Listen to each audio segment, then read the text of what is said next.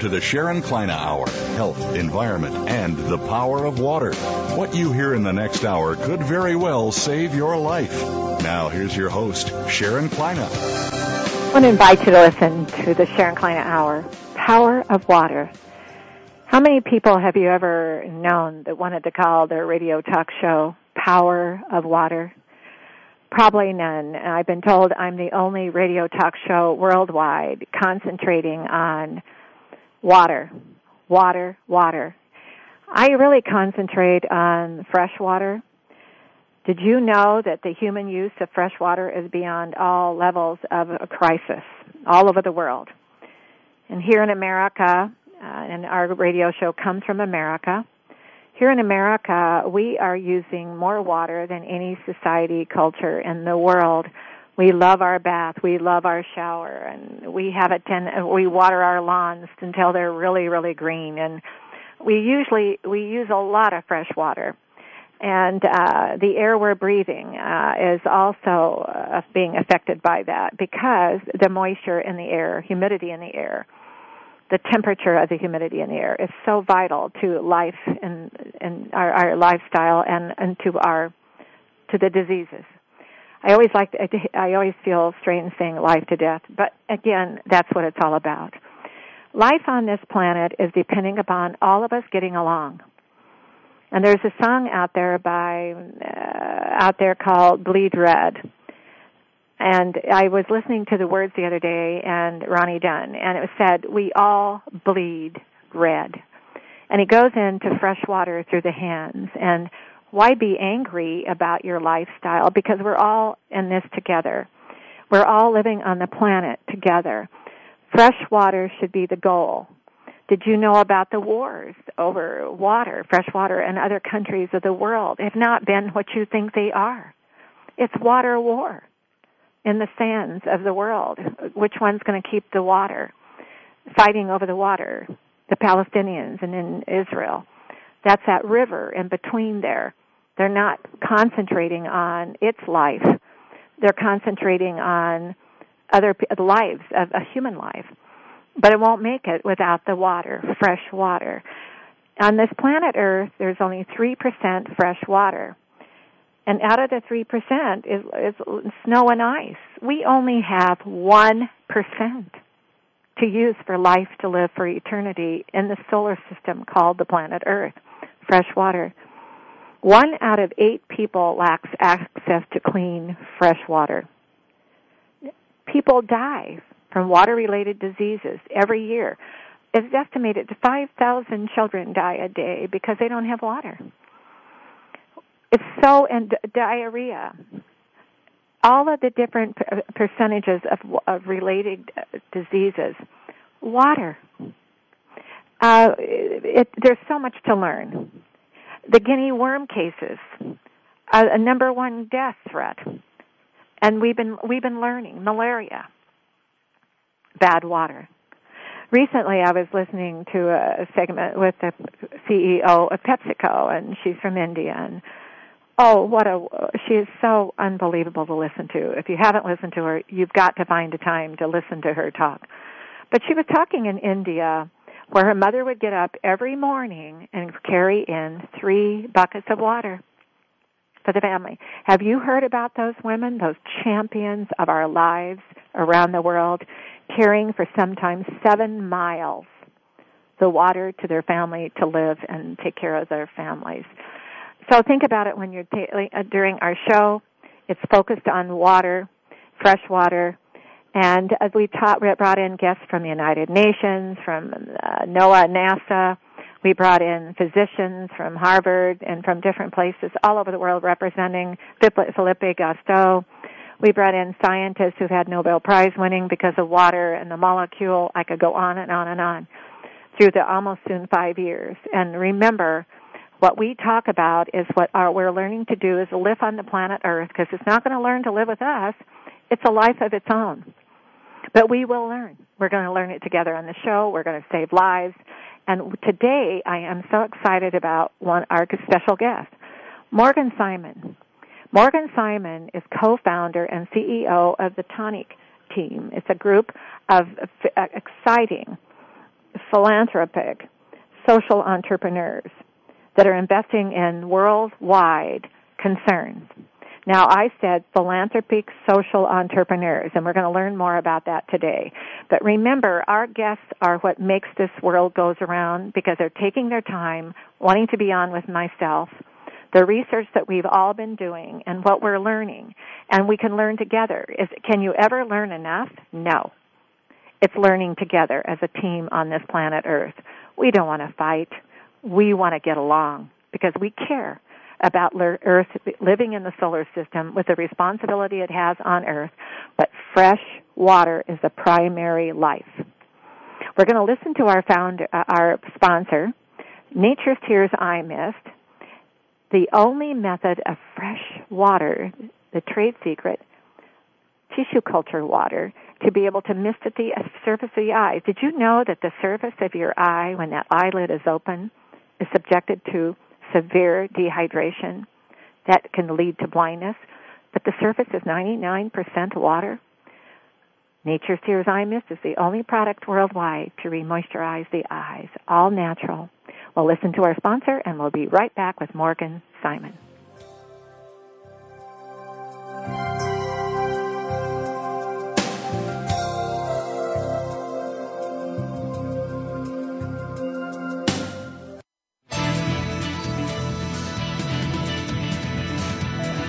Listen. The world is talking. The World Talk Radio Variety Channel. Discover the secret of Nature's Tears Eye Mist, an entirely different approach to eye care without eye drops. When your tear film is dry, your eyes feel dry. Nature's Tears Eye Mist naturally supplements the tear film with Biologic Aqua Absolute Premium Standard Grade of pure, all-natural water. Nature's Tears Eye Mist, just a mist. All natural, safe, convenient, no preservatives. Nature's Tears Eye Mist can be purchased nationwide at selected eye care professionals and drugstores near you. You're listening to the World Talk Radio Variety Channel.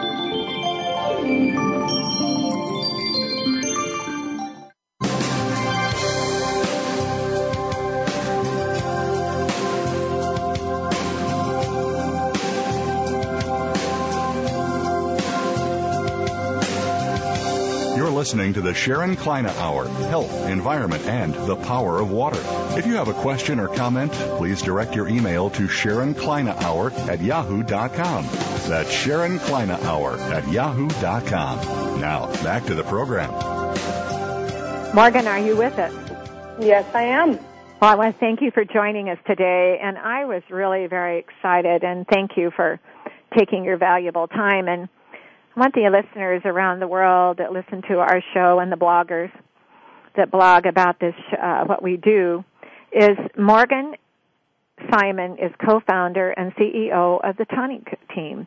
And Morgan, tell us what the Toniic group of you are. And I called you the team because I noticed you said that in some of your descriptions. But tell us about yourself as a co-founder and some of the other co-founders. Why did you start the Toniic group so they'll understand what we're talking about today? Sure. So let me start by explaining a little bit more about Toniic, which is essentially we are a group of social investors. So rather than people donating or in addition to donating money, this is actually making for-profit investments into social enterprises, companies that have a social environmental return. And essentially that idea is that as a complement to conventional philanthropy, there can be times where having for-profit mechanisms can create more efficient distribution systems, can provide for greater community control and autonomy in terms of outcomes, and can also help projects scale a lot faster. And that is okay, let's go. Every once in a while I'll interrupt, and it's because there's something along the way there that I know the listeners might not have picked up on. Something you said. Now, it's a social entrepreneur investment group. Now, what does that mean right there? What does that description mean? You're not taking in contributions, am I right? Yes, we're social investors. Essentially, in the same way that I'm sitting here 30 miles north of Silicon Valley in San Francisco. Okay. In the same way that you saw the clean tech sector explode by people investing with an idea that you could make money while having a great social impact. The idea is that you could do the same addressing some of the most pressing problems for the billions of people in countries like India. And in our own country, too. In our own country, too, obviously, because you're American people. I'm going to repeat this.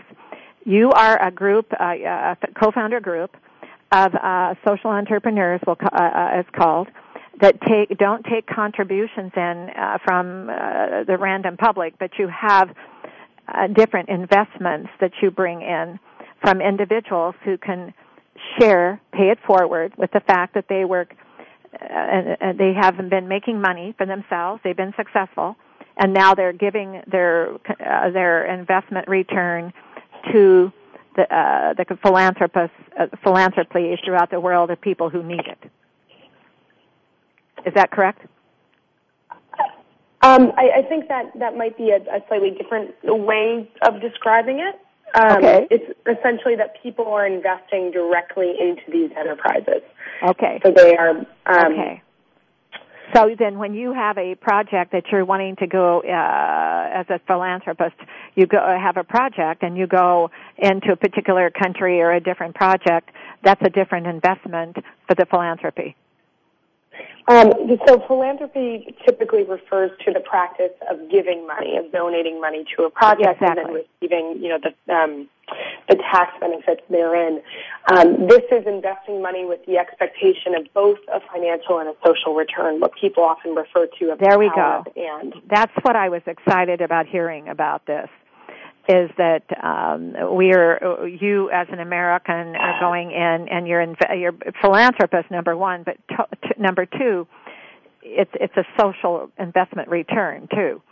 So that, the one thing I've learned, Morgan, and I'm 70 years old, Morgan, and through my years I've been investing since my 20s out of a small community called Southern Oregon, Grants Pass, Oregon, doing what I do with the world. But I found that if you go in and you're giving a philanthropic concern to someone, they don't always understand what's happening unless you can have some hands-on and there's some business arrangement that they will take it serious and they will go follow a plan. If you just hand it over, it's interesting to me.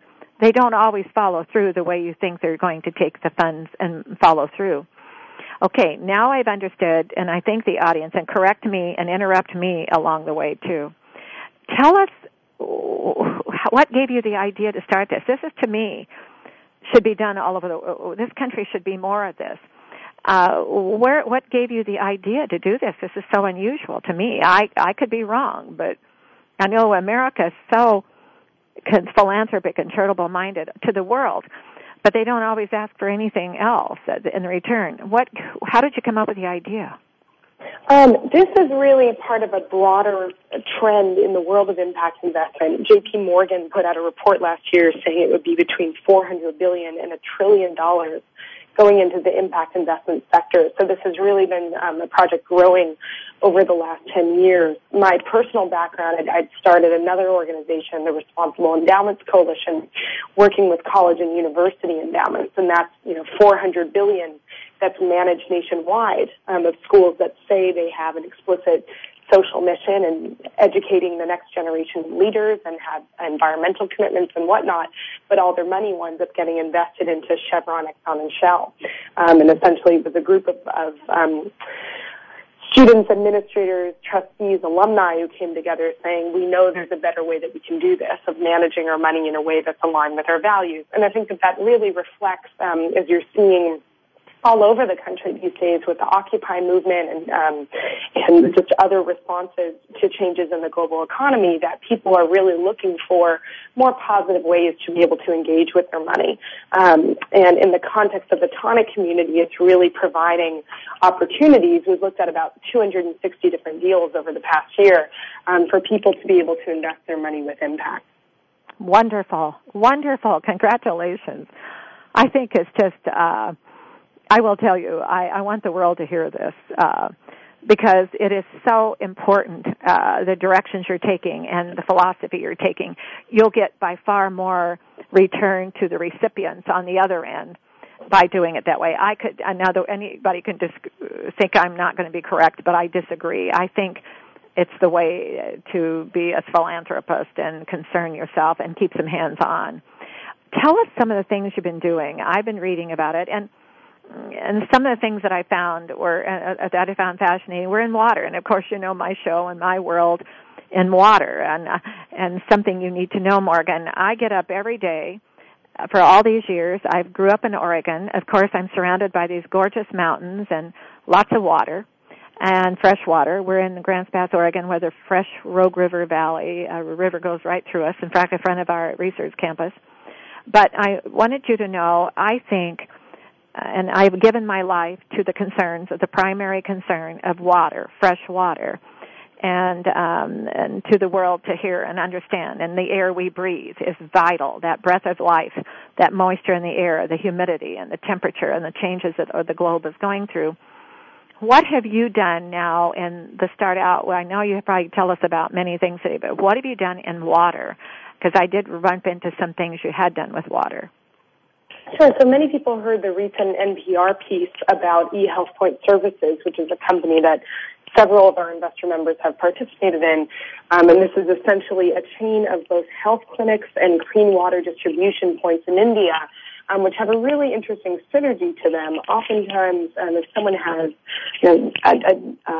disease like HIV where they may not want it to be public to the village, they can always make the excuse that they're going every day to get the water. And if they just happen to pop into the health clinic, then they're able to get the additional treatment that they need without having any social stigma attached to that.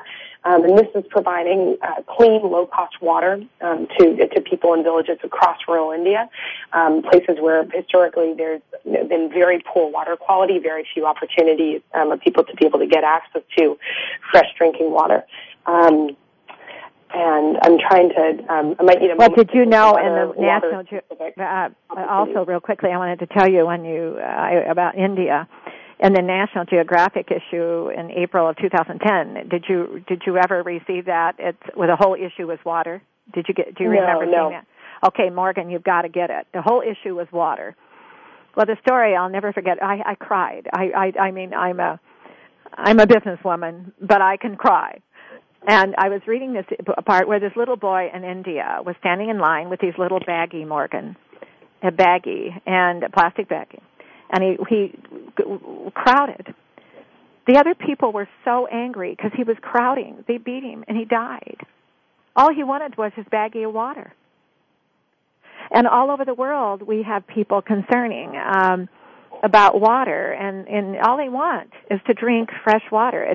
I don't know if you heard me at the beginning of the show talking about the CEO of PepsiCo, absolutely one of the most champion of people in the world, but women, and she mentioned where her mother got up in the morning and went out of their home, probably a very lovely place to live, but she'd still gone out of the house to bring in 3 buckets of water for their home that morning.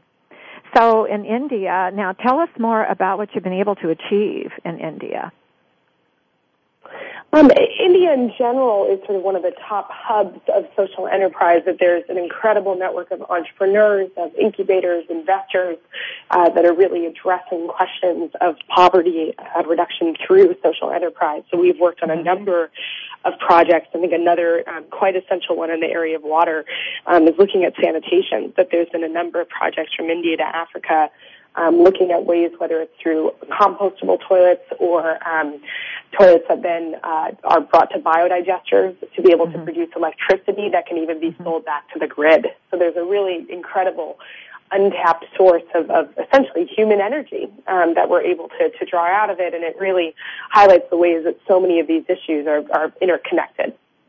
Have you heard anything, and this is something as you were talking, all of a sudden I had a question that I had never thought out loud about, in the hospitals in India, do they have sufficient fresh water? Because I know they have power surges. Do they have sufficient fresh water in the hospitals and the clinics in India? India is a big country. It's difficult to really make that big of a statement, but I would certainly say that issues of lack of water and electricity are quite widespread in India and throughout the developing world. And that these are areas where I think you can see significant collaborations between government, the private sector, and trying to find low-cost solutions to these problems. Now, what other countries of the world have you gone in with Toniic? So we have really, over the past year, we've looked at 260 deals on pretty much every continent of the world. There's a lot of activity, primarily in Africa, Latin America, and then India, but certainly throughout Southeast Asia, in the U.S. and Canada, throughout Europe as well. Social enterprise has really taken off globally, and you'll find that in any country in the world, you can find investable opportunities. Okay, now in Africa, did you go into Africa with the concerns of water, or did you go into Africa for another concern? I think we're really quite neutral in terms of sector. So I think issues of water, of energy, of employment, poverty reduction generally. I think there's very few circumstances in which you can really separate out water from any other issue. That's what I was wondering. What were some of the investments you made in Africa? Can you mention those? Sure. So there's, let's see. I'm thinking of which example I want to use. There's a group called Liberty and Justice that is based in Liberia, which went through a very intense civil war, and now has been strengthening its economy since then. And it's a wonderful entrepreneur, Chid Liberty, a Liberian-American, went back home and has set up a factory, fair trade clothing, that's been going into major brands like Prada. And they structured the factory so that it's 51% owned by 8 different women's groups, and then 49% owned by the women. You said with women groups?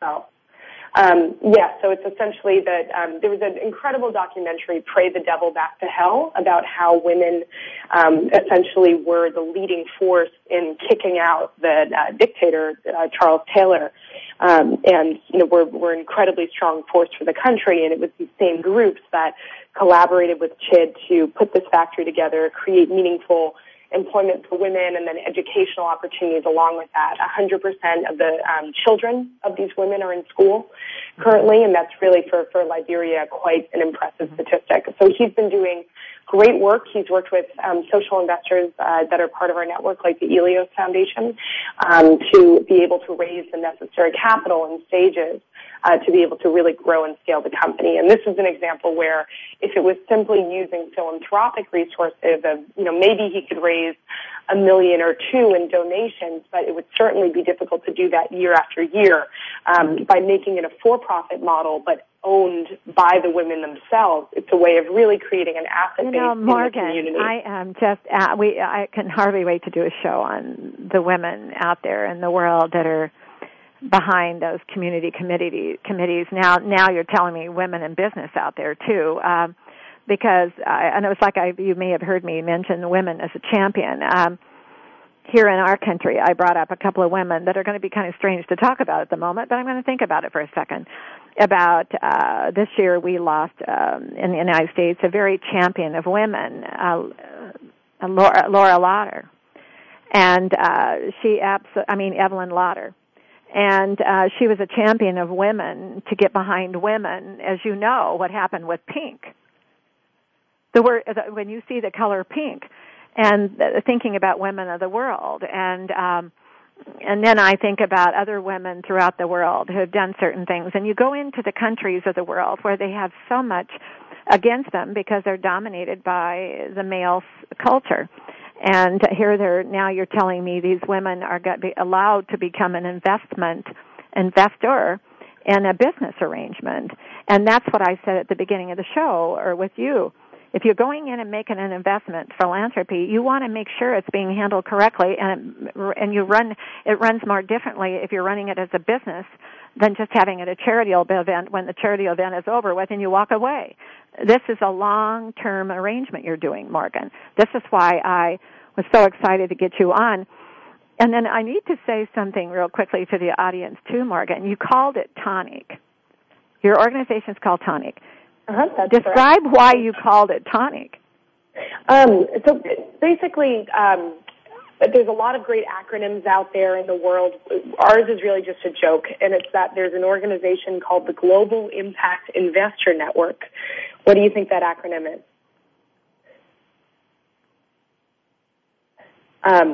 So basically, that's the GIN.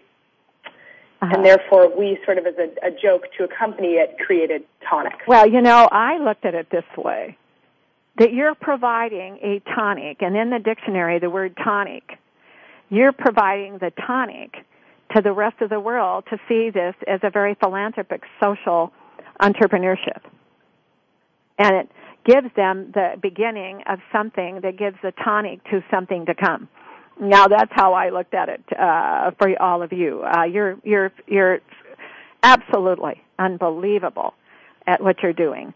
Now you've gone into Africa, and I want to go, before we move on to anything else you've done, about the women who you set up in that business.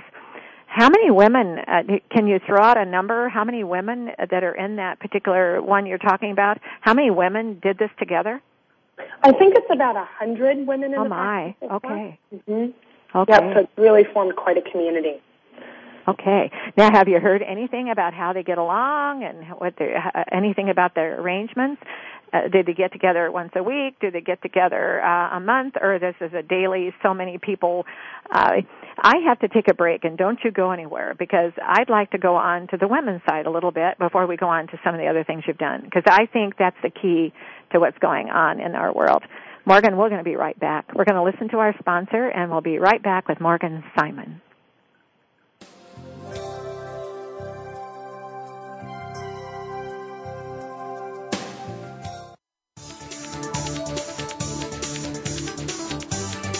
The World Talk Radio Variety Channel, where the world comes to talk. Discover the secret of Nature's Tears Eye Mist, an entirely different approach to eye care without eye drops. When your tear film is dry, your eyes feel dry. Nature's Tears Eye Mist naturally supplements the tear film with Biologic Aqua Absolute Premium Standard Grade of pure, all-natural water. Nature's Tears Eye Mist, just a mist. All natural, safe, convenient, no preservatives. Nature's Tears Eye Mist can be purchased nationwide at selected eye care professionals and drugstores near you. The World Talk Radio Variety Channel.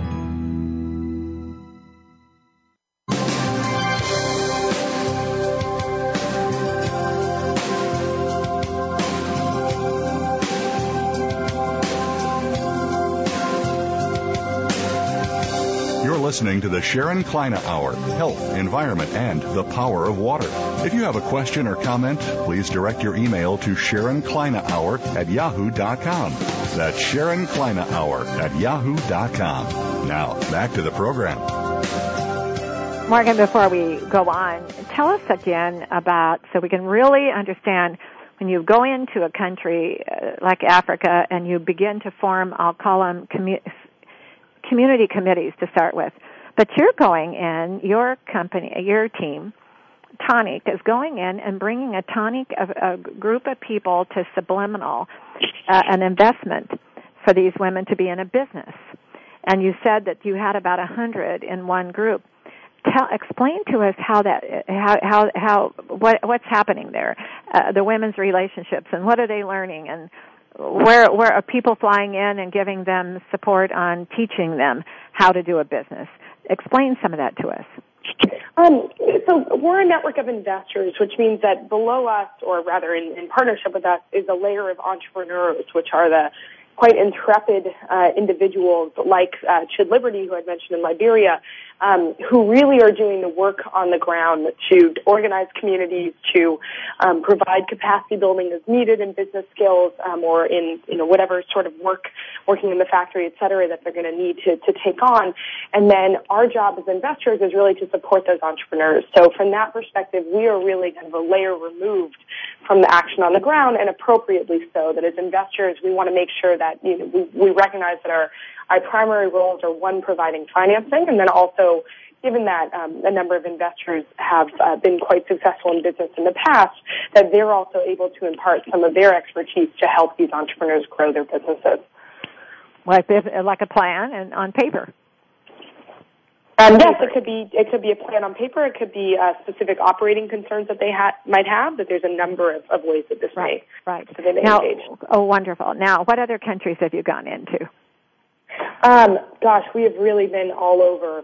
So we have an active network of investors in Mexico, and a number of projects there. We've worked in South America and Brazil, and now all over Mexico, because it's part of our, in Mexico, which is North America, and it's in the news every day about what is going on in Mexico with the cartel and the concerns and the dangers and so on. Tell us what you've been able to accomplish in Mexico. So in Mexico, we recently launched a chapter where we've brought together Mexican investors, social investors that are interested in making impact investments in Mexico alongside U.S. and European investors. And that's a way of really being able to share risk. So from the Mexican perspective, it brings in foreign capital and foreign expertise. And from the U.S. and European perspective, as we're quite an international network, it's a way of having feet on the ground that it may not be practical for an investor sitting in New York or in London to be in Mexico 4 times a year. If there's an investor that they trust on the ground, they're able to invest their money alongside a lot more efficiently. So what we've been able to do is bring together a network of investors to collaborate with our U.S. and European investors, and have been able to look at deal flow from across the country. Now, in Mexico, what are some of the philanthropic things you've been doing? So we have... I do want to make this distinction here that it's not philanthropic, right? So you're not giving away anybody. I'm sorry. You're called. It's okay. You're called social entrepreneurs. I'm sorry. It's my fault. Social investors. I like that one. Okay. And I think when I heard it on NPR, they would say it's a philanthropic, but it's an investment return. Yes, it'll help other people to achieve certain goals that are very philanthropic, but it is, secondly, an investment that must have a return. So that's get me going disciplined here, calling it social entrepreneurship. So I like the word entrepreneurs. What did you do in Mexico? Social investor would be the term there. Okay. So in Mexico, there's a couple projects that we've been a part of. One is a great organization called Lumini that works in Colombia, Mexico, and the U.S. as well. And they basically provide financing for student loans rather than based on collateral, based on the future income projections of the student. So you might have a student in Mexico who comes from a very poor family that's not going to have collateral to be able to take out a student loan, but they get into the best medical school in Mexico, and you can presume that coming out they're going to have quite a healthy income. So what Lumni does is they essentially use classic actuarial science to determine what are likely income projections for the student, and then are able to say we're going to take 3% or 5% of your income over the next 10 years to finance the loan. And that also means that if the student goes through a period of unemployment, they don't have to worry about getting behind on their payments.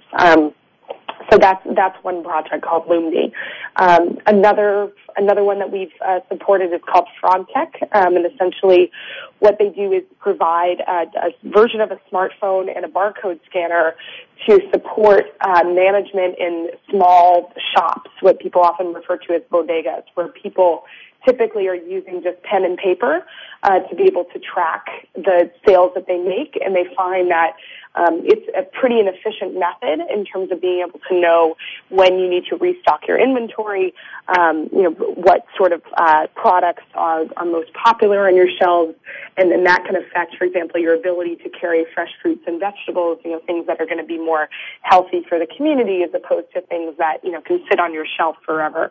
So this technology has really helped these small shopkeepers that tend to be quite low income be able to improve their incomes and also improve their service to the community. Yes, it is. It may also improve their business thinking because it gives them the tools they need. Okay, and now let's go into other parts of the world. Is there another one that kind of comes to your mind that you feel very excited about that's happening? Is something new that you've been doing maybe?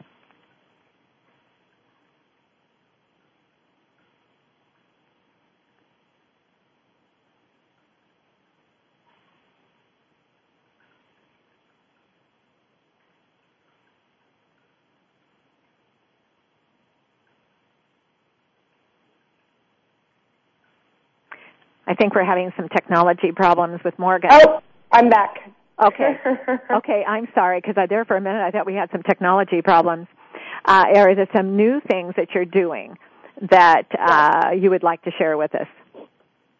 Sure. So I think some new things in the industry that are quite interesting. This is actually another project in Mexico that one of our investors actually did make a donation to, and in this case it's because they're helping them do a proof of concept. And essentially it's creating community-owned wind energy, and it's the idea that so indigenous communities that have collective land rights already, it's quite easy to be able to do infrastructure scale projects with community ownership angle, and it'll be the source of income to create a community foundation where then rather than having to, you know, write out to other countries to be able to support their development work, the community itself will be able to fund its own program. So that's one that I think is pretty interesting. And then other parts of the world now. Have you something new going on you'd like to tell us about in other parts of the world other than India and Mexico and Africa? What other parts of the world have you been going into? So we've been looking at a project in Brazil that's helping fair trade cooperatives be able to access major retailers. There's just so many. There's a reality TV program based on social entrepreneurship that started in Afghanistan that's looking for expansion capital to move to Egypt. There's an incredible diversity. So I think similarly, if someone, you know, who's already philanthropically inclined and finds that they're able to donate their money in education or healthcare or any number of sectors, you know, an equal number of opportunities exist to be able to support those same sectors through investment capital as well. Mm-hmm. So when you went into Afghanistan, how long have you been there? So this is one of the social entrepreneurs who has been working there rather than us directly. So we are really, in terms of our staff, are just in the U.S., Europe, and Mexico, and it's that this is really the crux of our organization's design, that we don't have to be everywhere in the world to be able to work everywhere in the world, because it's really about leveraging the on-the-ground expertise of all these social entrepreneurs to do our work. Mm-hmm. Mm-hmm. And have you done anything with the water, getting clean water into those areas too? So the project in India is really the greatest example of a specifically water-centered project. Mm-hmm. Okay. Now, we discussed the women. What about the children? Have you been doing any projects with the children in any country of the world? So I think you can really say in all of these sectors, if you're looking at education, healthcare, water, energy, all of them affect children. So, for example, there's a number of projects that we've been a part of that are about rural electrification of solar-powered systems for homes, solar lanterns, where one of the primary purposes is to ensure that children have a light to read by at night. So I think there's never really a separation between youth and adult outcomes, and also knowing that youth are often in the best position to benefit. That, for example, access to clean drinking water is most essential for infants and children. They're certainly appreciated. And of course, running water for sanitation to wash their hands and take a bath. Sure. Right. Wonderful. That's wonderful. Now, tell us about you personally, Morgan, but we don't have too much time left. Tell us about Morgan, Simon. How did you get involved? Why did you decide to be part of this? Sure. So I had done a lot of work in international development. I lived in Honduras and Mexico and Sierra Leone, and had worked with some small grassroots organizations and then with the United Nations Development Program. And in that time had seen a lot of great work in terms of donor-led projects, and also saw a lot of opportunity to branch out from there and really create greater senses of community ownership. And I think ultimately I've been on a personal mission of how to transfer resources from the global north to the global south in a way that really respects the autonomy and the interests of communities on the ground, and that's what I'm most passionate about in the context of impact investment. Mm-hmm. And tell us about the other people. You call them. Everybody's a co-founder that I could read about there. Tell us about some of the other co-founders. How did they get involved, and what was their purpose? Because it sounds like to me this is going to become more of a trend. I think you're going to have something very, very contagiously happening here. Vulnerable to people of the world to get involved in these types of thinking, of investing in this way. But before I go, tell us about some of those other co-founders, and then I'll come back and tell you what I'm thinking about the future of why this would become very vulnerable to others. But tell us about some of the other co-founders. Sure. So there's five of us that were a co-founding team. Two came out of the venture capital world, so Sean Foote and John Kohler, who are both, you know, have decades of experience in conventional investing and have been applying their technique and expertise to the social sector. And then Lisa and Charlie Kleiser, who are entrepreneurs and run a family foundation. So they have been quite experienced both on the philanthropic side in making donations to projects, and then have really been cutting-edge leaders in impact investment. And then we also have a number of founding members, investors that have been very active in our network. Mm-hmm. And then also with this, have you ever heard of another organization doing this type of social entrepreneuring, I'll call it, investing anywhere else in the world? Sure. So there's actually a number of organizations. I think Toniic is the only one that truly has a global emphasis. Other networks are typically more focused on a particular country or region.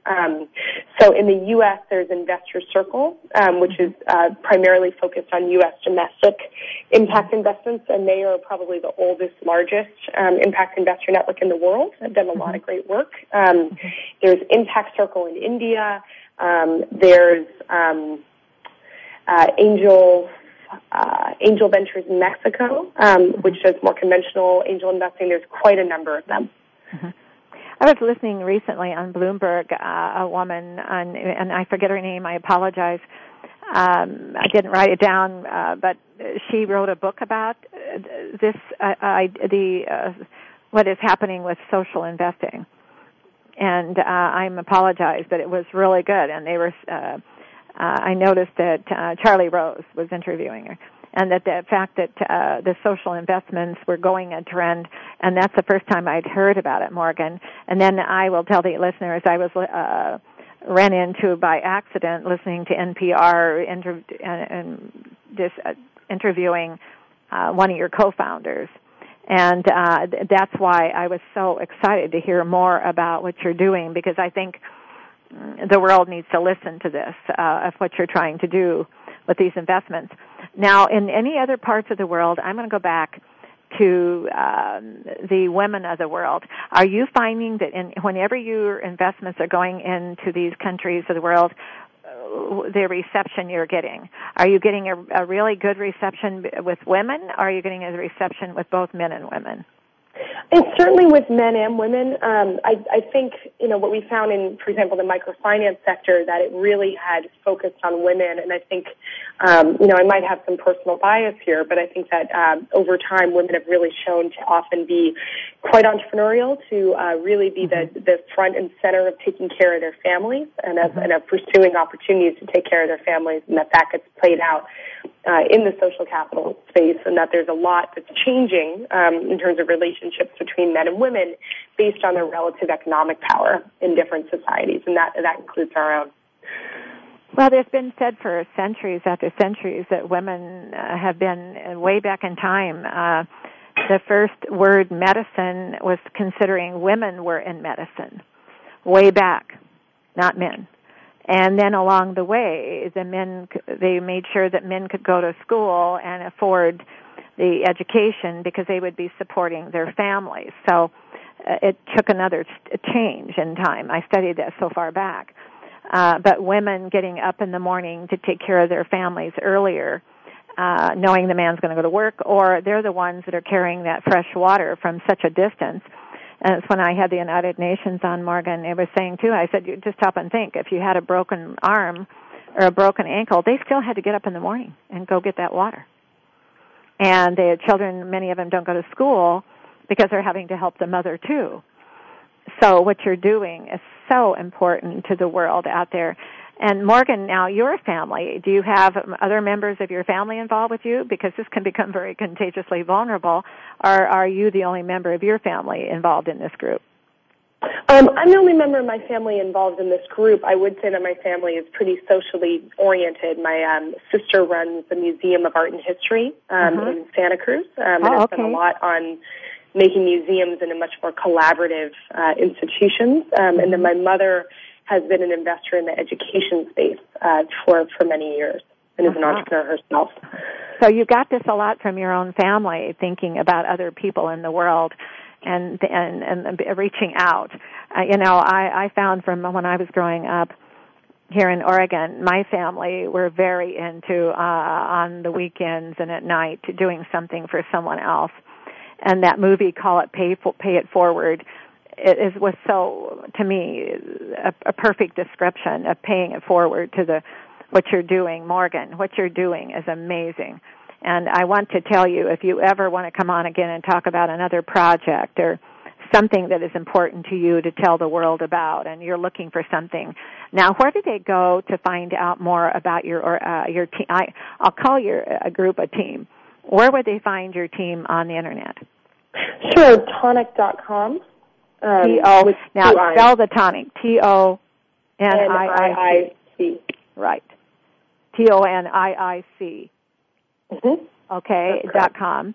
And you're located in the Silicon Valley area. Do you have any more offices anywhere else in the world? We have in Europe and in Mexico as well. And we really, we accept members from anywhere in the world, anyone who's interested in transitioning to being social investors or is currently a social investor and looking to do so in a community, that we really focus on lowering the transactions cost by sharing our deal flow, due diligence, and monitoring in this space. And we only have 1 minute left with your part, but here, before I go, what have you done? Have you done anything in the United States, or that's been other groups that have done that? Yes, we've done so in the U.S. as well. Okay. And they'll find that on your website. I think they'd be welcome to be in touch. And yes, my email is on my website. Okay. Well, I want to thank you for joining us today, and I wish you well and a wonderful season coming up, and everybody be well, and thank you for what you're doing. All right. Well, thank you. You have a nice day. You too. Bye, Morgan. I'm going to say what I have been saying forever whenever I have a show, that is something I have learned so much about too. Wow.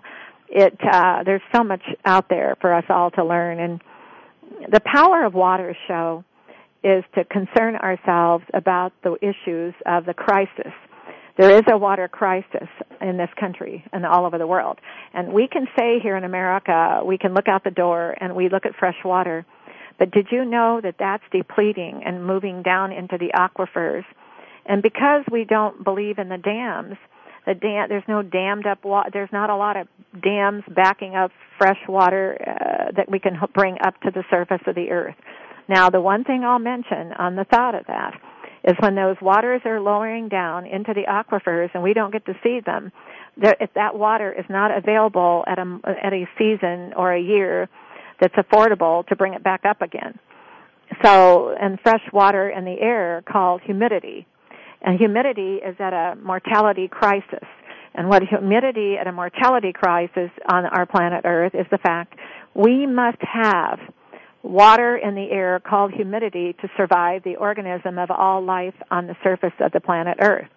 The temperature of the water, temperature of the humidity is a relationship to the 98 degree body you may have, the relationship to the temperature of the air you're living in at the moment, to the way it absorbs into your body to give you the flexibility, the detoxification, and your life to live and hopefully fight those diseases. But we're finding with research that there is a crisis happening that we have overlooked, that moisture in the air is polluted. The moisture in the air is changing temperatures throughout the day, the season. Individuals are allergic to not only the air they're breathing, but could be allergic to the water they're drinking, allergic to the food they're eating, allergic to stress, and in many other directions of each individuality. And the thing about it, this show is showing you the diet you choose is vital. Stay away from as much sugar as you can. Yes, we cheat. Yes, we will cheat during this holiday season. We have sugar. But remember, if you eat sugar that day or a lot of carbohydrates, try to the next day, stay away from it, to let it detoxify, digest, and remove from your body. The other one is, if you're indulging, be sure to drink always, no matter what, every day when you get out of bed and begin your day with one full glass of water to start your day, to replenish the dehydration that happens while you sleep. So if you're sleeping between 6 and 8 and 10 hours a day, you didn't have a glass of water then. Be sure and have a full glass of water. And remember the amount of water that you're drinking all the way through to when you go to bed. Now, the other one we're learning is that your eyes are dry. And why would the eyes be dry? Because of the atmosphere and the humidity of the air. That's why. Eyes are dry with lack of water. The surface of your eyes are 99% water. So our skin needs water, our digestion needs water, and our eyes when that eyelid is open. I want to thank you for listening today. I really have enjoyed this show, and I hope you'll continue to listen to us because of these guests that we have on. I will always say this at the end of every show, Earth has the secrets. But you can embrace your life and somebody else's by paying it forward. Earth is whispering, though. Don't say goodbye. Don't think you're taking it with you. Leave it behind. You can become immortal. You are that. We're all part of that immortality. This is Earth. We have a responsibility, the whole solar system. This is Earth. I want to thank you for listening. You have a nice day and be well.